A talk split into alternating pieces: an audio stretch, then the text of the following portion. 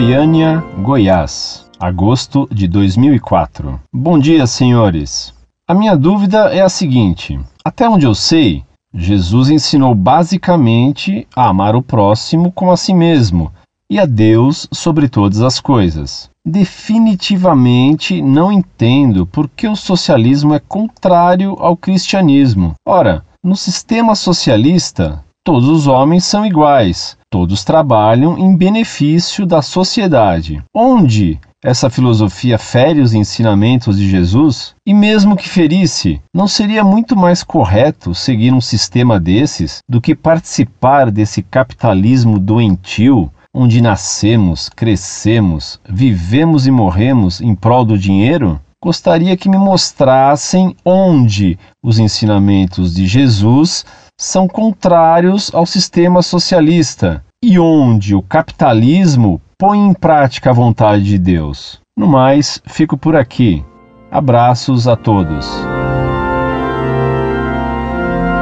Prezado Salve Maria. Você mesmo afirma que Cristo mandou amar ao próximo como a si mesmo. Ora, se Cristo fala em amor ao próximo, é que ele estabelece uma diferença entre o amor ao próximo e o amor ao distante. Logo, ele manda que amemos uns aos outros com desigualdade, enquanto o socialismo quer a igualdade. Próximos de nós são, em primeiro lugar, pai e mãe, esposa, irmãos e filhos. A seguir são nossos próximos, os amigos, conhecidos, vizinhos, os compatriotas e, finalmente, todos os homens. Pio XI ensinou que ninguém pode ser católico e socialista ao mesmo tempo e que catolicismo e socialismo são termos contraditórios. Encíclica Quadragésimo Ano. O ponto de fundamental oposição entre socialismo e cristianismo é o problema da igualdade. Para o socialismo, a igualdade entre os homens é um bem para si. Para o cristianismo, a desigualdade entre os homens e em tudo é um bem entre si mesmo. São Tomás ensina que todo ser inteligente age conscientemente em ordem. Deus é infinitamente inteligente. Logo, Deus faz tudo em imensa ordem.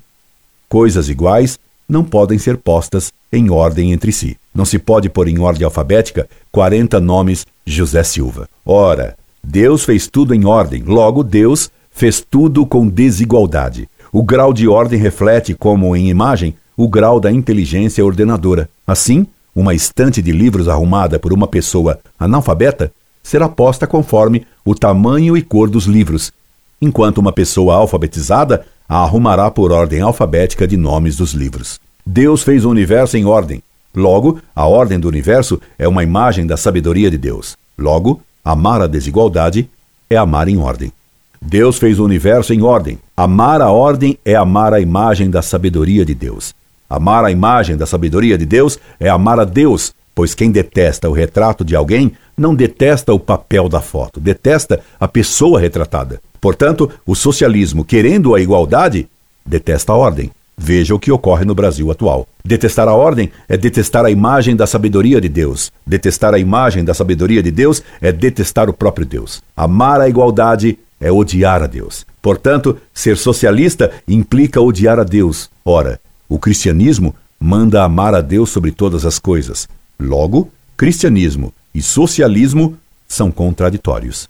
Ninguém pode ser católico e socialista ao mesmo tempo. Mentirosamente se costuma dizer que Cristo pregou a igualdade. Já vimos que ele mandou amar mais ao próximo. Ele jamais tratou os homens com igualdade, pois disse que o reino dos céus é semelhante a um rei que deu cinco talentos para um servo, dois talentos para outro e um talento para um terceiro. E depois veio ainda cobrar os juros.